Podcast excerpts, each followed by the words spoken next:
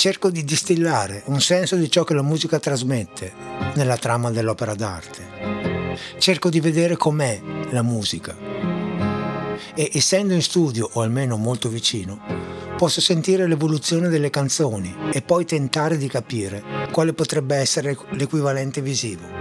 Quindi in pratica cerco di vedere la musica e Tom ha un occhio di riguardo per capire quando questo inizierà ad accadere.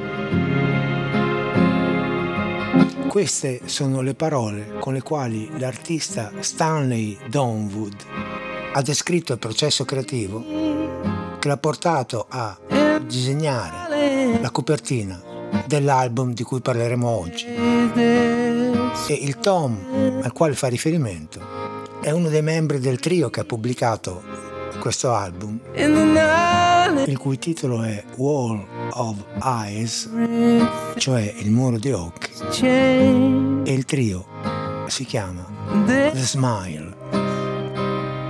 Ciao a tutti e benvenuti alla puntata numero 104 di Moliche d'Ascolto. Ecco, a volte è capitato nell'arco di queste settimane, di questi mesi, che alcune moliche si presentassero, come dire, quasi di loro spontanea volontà alla narrazione in virtù di fatti o di accadimenti particolari. E quella di oggi è una di queste.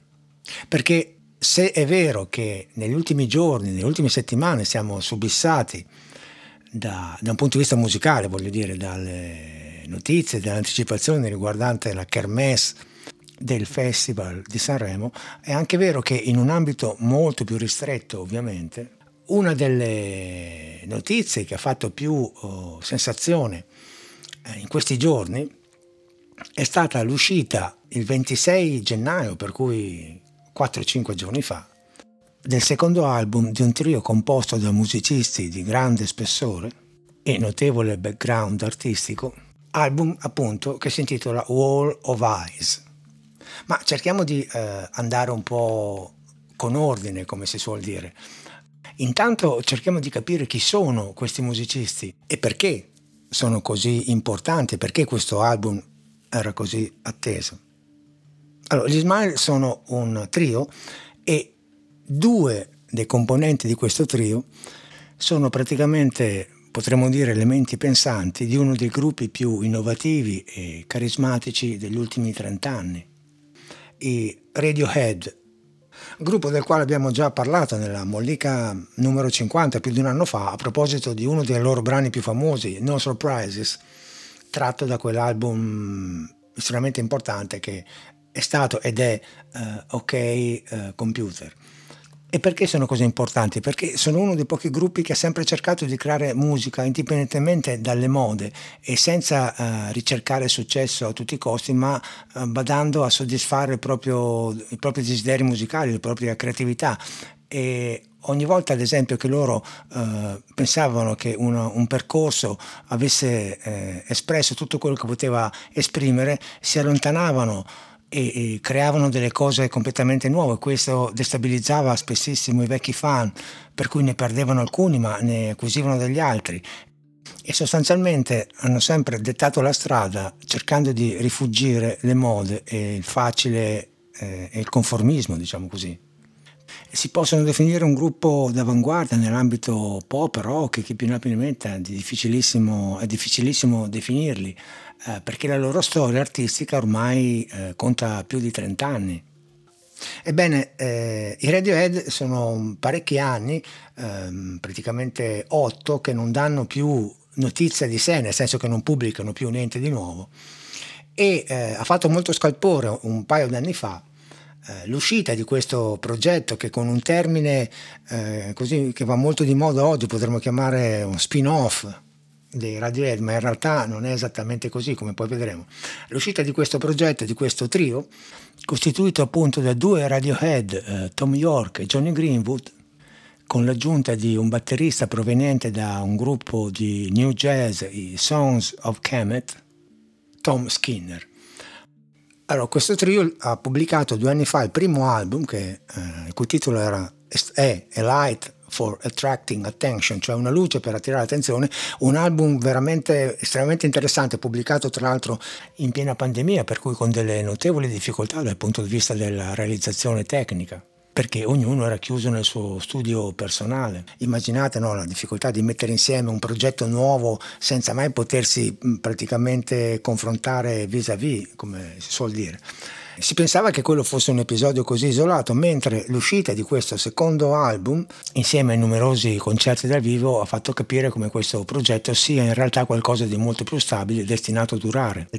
E I tre musicisti sono Tommy York, che ha eh, 55 anni, quindi nella piena maturità, che si occupa di cantare, scrivere i testi e come gli altri due è un po' l'istrumentista e in questo album suona eh, la chitarra, il basso, le tastiere e il pianoforte. Poi abbiamo Johnny Greenwood, che anche lui da poco ha superato i 50 anni, che tra l'altro è uno dei compositori di colonne sonore più importanti degli ultimi anni.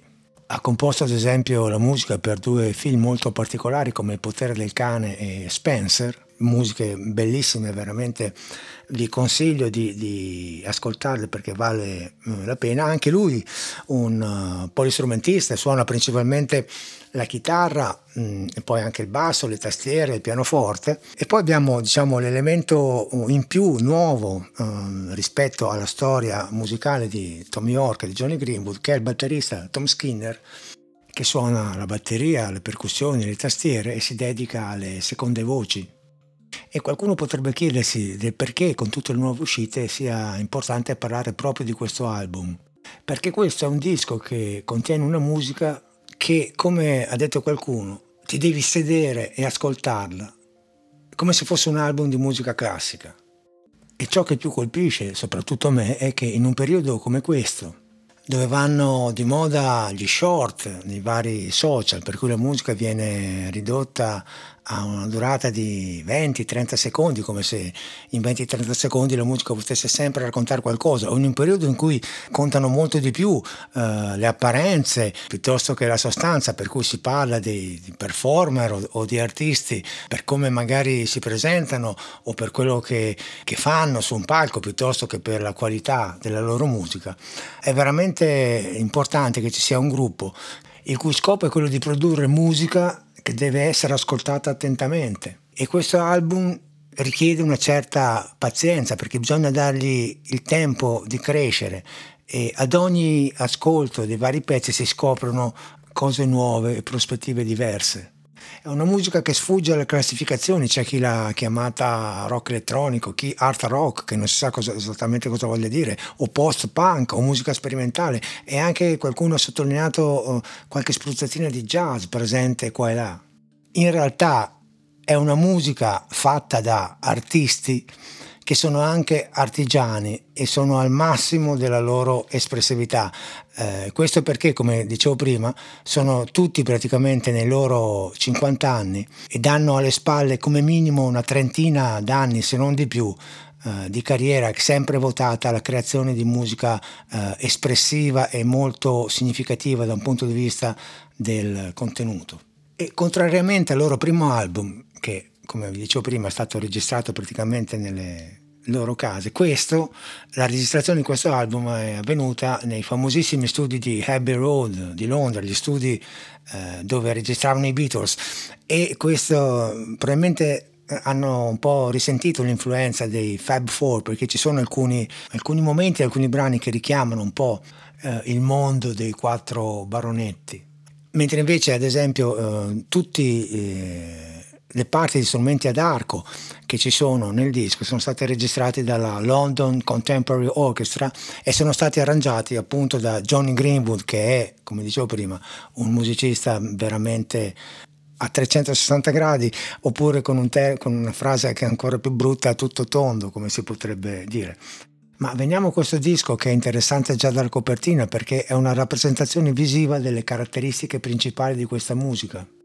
È un'immagine che presenta dei contrasti tra le linee morbide e tondeggianti, eh, sottolineate anche da un, un, sapiente utilizzo dei colori, e eh, ci sono delle punte nere taglienti che arrivano dal da sotto praticamente e, e questo contrasto tra, tra, il morbido e il tagliente rende benissimo la complessità della musica che a volte essa stessa è morbida e accogliente e altre volte è anche abbastanza spigolosa eh, e dissonante per cui un lavoro estremamente centrato rispetto alla qualità e al contenuto musicale. Il disco contiene otto tracce, la cui durata media eh, si aggira intorno ai 5 minuti e mezzo e quindi eh, la durata complessiva è di circa 45 minuti, un po' come eh, i vecchi LP e forse anche questa scelta non è del tutto casuale e magari serve per favorire un ascolto più consapevole, più attento. E al di là di tutto è un disco che porta l'ascoltatore quasi alla ricognizione di territori inesplorati o molto poco esplorati, cercando di dire qualcosa di importante anche in questo 2024 senza eh, così senza recitare solite, i soliti copioni, senza scimmiottare le solite canzoni. E non ha molta importanza il fatto che in questo disco probabilmente manchi un brano che possa diventare una hit. In realtà però il gruppo ha preparato l'uscita di questo album pubblicando ben tre singoli durante lo scorso anno, ma loro non cercano una facile comprensione da parte dell'ascoltatore, bensì quella che potremmo definire una comprensione meditata come del resto testimonia da sempre il loro background artistico. Ma proviamo a scendere un po' più uh, nel dettaglio. Il disco si apre con uh, il brano uh, omonimo, Wall of Eyes, cioè il muro di occhi, che tra l'altro viene richiamato anche dalla copertina.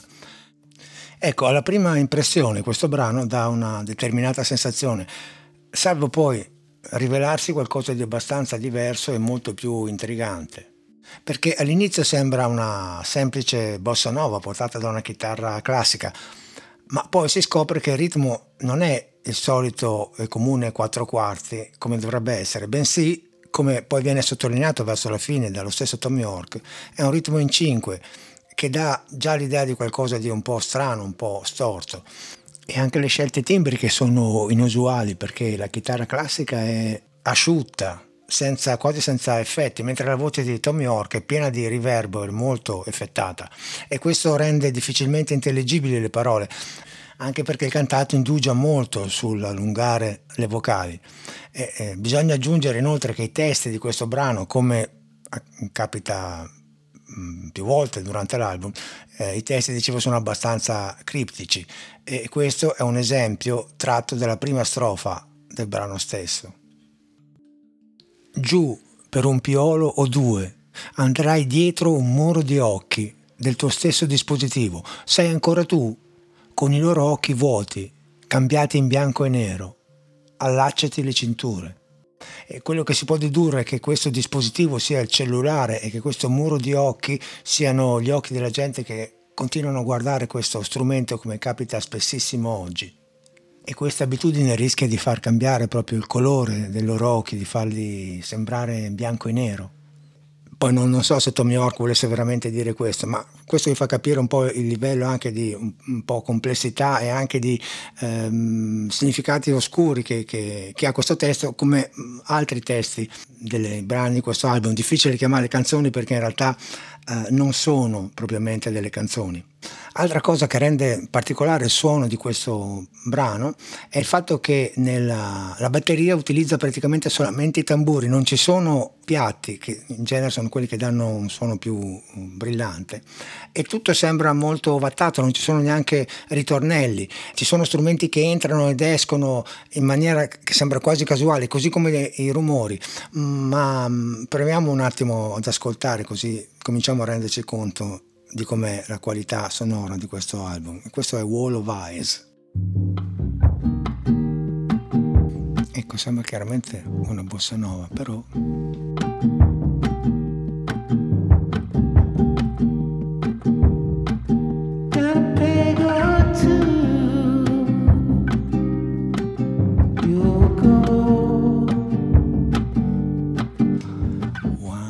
two, three, four, five, one, two, three, four, five, one. Ma il tempo è in 5.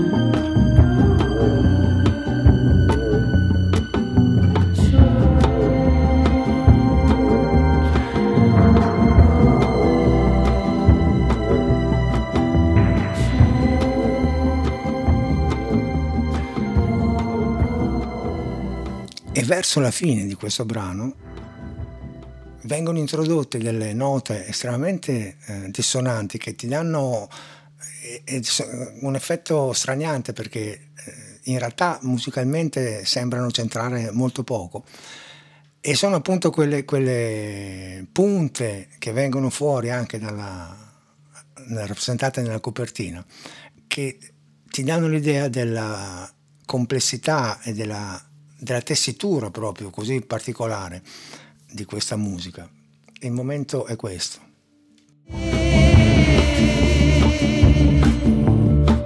Qua c'è la voce di Tommy York che conta 1, 2, 3, 4, 5. E sentite queste note che entrano, questi suoni.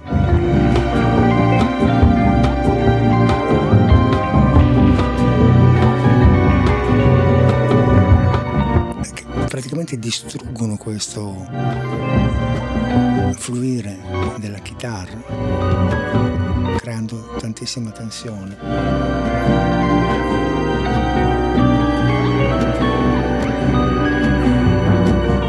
E alla fine prendono quasi il sopravvento.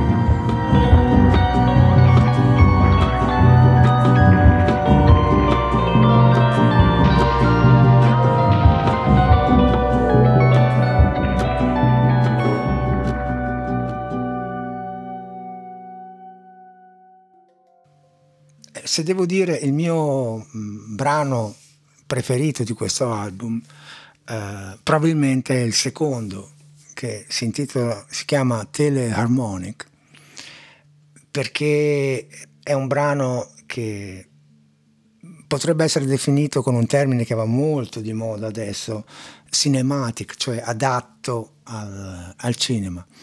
È un, è un, viaggio. Tra l'altro la, eh, la melodia centrale di questo brano è stata utilizzata in alcune delle scene più importanti della, dell'ultima stagione, della stagione finale di una serie uh, poliziesca che va uh, in onda su Netflix che è Peaky Blinders. È un brano che comincia con un, uh, un, sintetizzatore che suona come un organo e c'è una voce con ancora tantissimo effetto e poi al minuto 1.50 parte la melodia, una melodia estremamente accattivante, sost- eh, introdotta dai piatti della batteria che fanno la loro comparsa qui per la prima volta e sostenuta dal basso elettrico. Ed è un brano che va veramente gustato dall'inizio alla fine perché è molto molto intrigante. Ecco, tempo fa in una mollica, non mi ricordo più quale, ho detto che quando mi viene posta la domanda uh, su cosa deve avere un brano, una canzone per piacermi, io rispondo sempre che deve darmi delle soluzioni che non mi aspetto, deve portarmi in giro. Ecco, questo brano porta veramente in posti che non ti aspetti.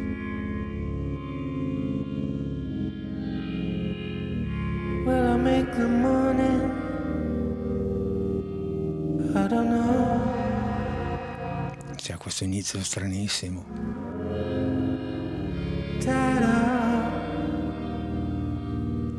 Con degli effetti che sembrano dei ronzi che entrano e spariscono. E sui quali viaggia questa voce con tantissimo effetto di riverbero butta lì delle parole. È difficilissimo da comprendere. Qua entra il ritmo già cambia l'atmosfera.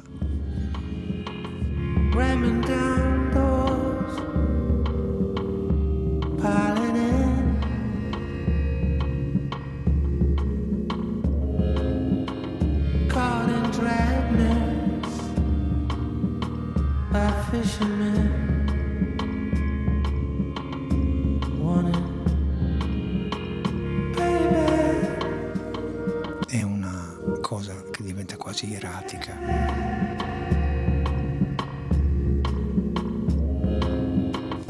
È la preparazione di quello che avverrà dopo. Qua entrano i piatti.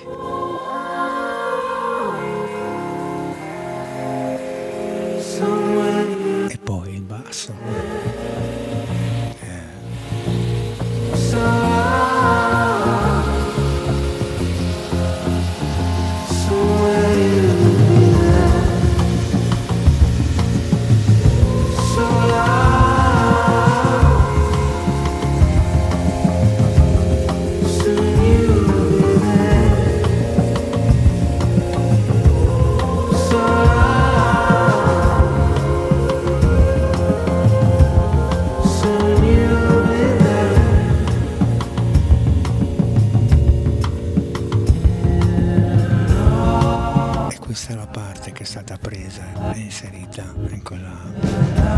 Nella colonna sonora di quella serie di cui vi parlavo.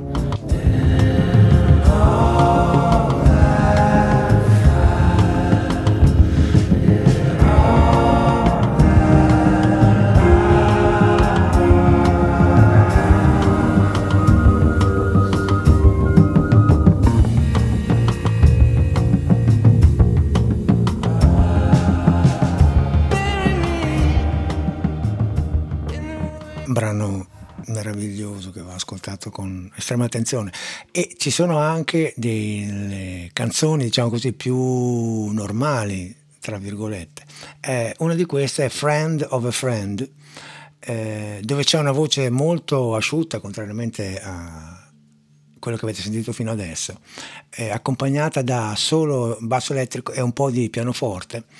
E il video tra l'altro è molto carino perché mh, ci sono loro tre che suonano in diretta davanti a una platea di bambini e le facce di questi bambini a volte stupite, a volte eh, annoiati, a volte che sbadigliano, è veramente eh, interessante. È una melodia che è un po' beatlesiana se vogliamo dire e forse l'influenza degli studi di Abbey Road in questo si è fatta un po' sentire e c'è un continuo alternarsi tra momenti di comfort e momenti di disagio è un brano che è stato ispirato uh, dalla pandemia, infatti eh, in una parte del testo si dice sepolti dalla vita in giù, eh, smettila di guardarci alle spalle, eh, tutti i balconi delle finestre sembra, sembrano così fragili e gli amici escono per parlare, per salutare, prendere un pezzo di sole. Credo di credere in uno stato alterato dove lasciano le finestre e le porte spalancate. Friend of a friend è questo.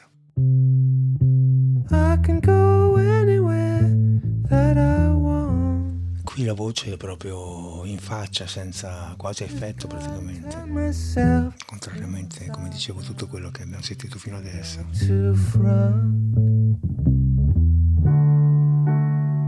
E anche qua è carezzevole, ma in realtà il ritmo è strano perché è in 5 anche questo.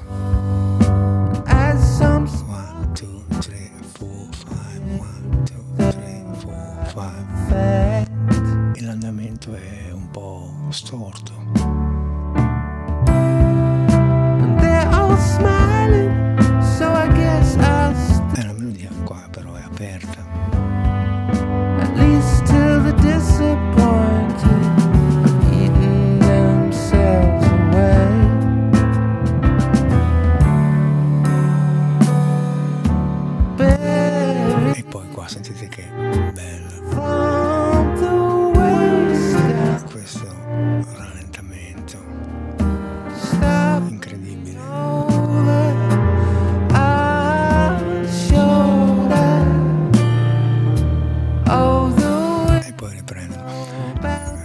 Questi sono dei grandi, c'è poco da fare.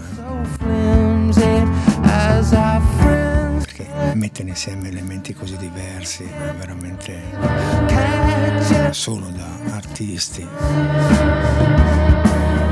oltre che musicisti di alto livello.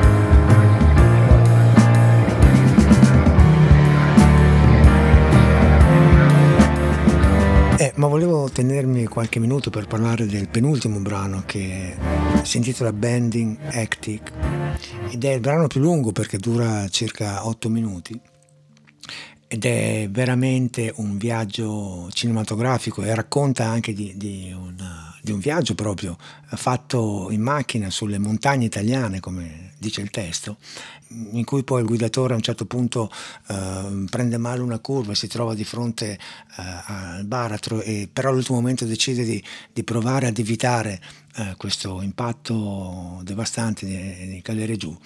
Il brano è una ballad che rappresenta probabilmente la summa delle possibilità musicali ed artistiche di questo trio composto da menti veramente molto interessanti. Ci sono spunti originalissimi, come la parte di chitarra che viene suonata uh, da Johnny Greenwood come se la stesse accordando in diretta durante lo svolgimento del brano stesso ed è una musica che è veramente una colonna sonora e alla fine poi il momento così dell'impatto mh, mm, che accade oppure che viene evitato viene rappresentato con una esplosione di, di, di rock veramente eh, rumoroso in cui il trio ci dà dentro come si suol dire e mh, mm, vi faccio sentire qualche momento di questo brano così atipico.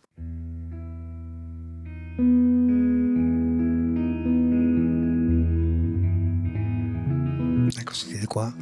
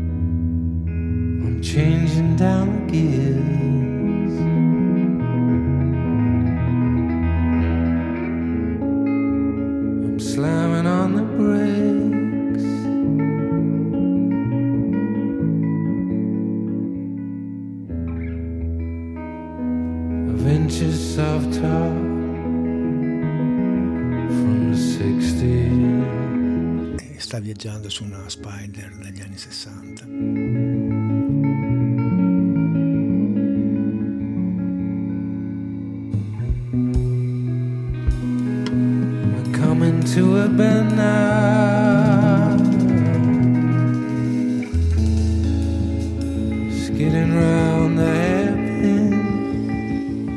Sui tornanti.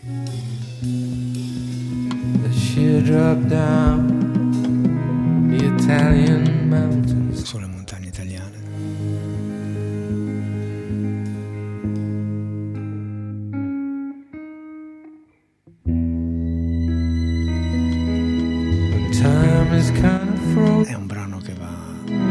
Ascoltato, anche questo, con estrema attenzione per gustarne tutte le particolarità e sono veramente tante. And I swear I'm seeing double.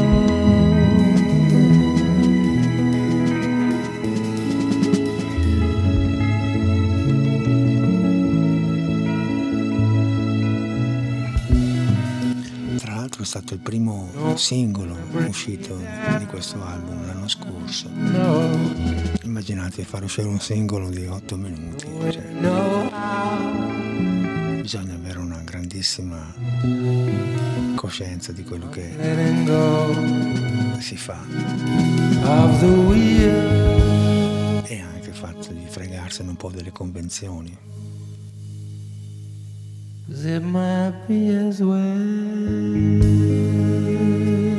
E qua il percorso va avanti.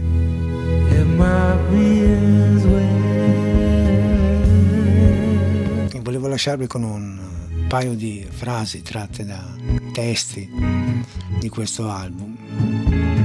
Una proprio da questo pezzo, che recita così. Una goccia morente, questa è la fine del viaggio, un nuovo percorso al di fuori della pazzia. E un'altra invece tratta dall'ultimo brano di questo disco, quello che è subito dopo Bandinetic, che si intitola You Know Me. Con le tue specifiche ai raggi X puoi vedere dentro di me. Sono un pugile alle corde. Sei in piedi nella mia luce. Tu sei avvolto intorno a me, come se mi conoscessi. Detto questo, ciao a tutti e al solito, fate bravi.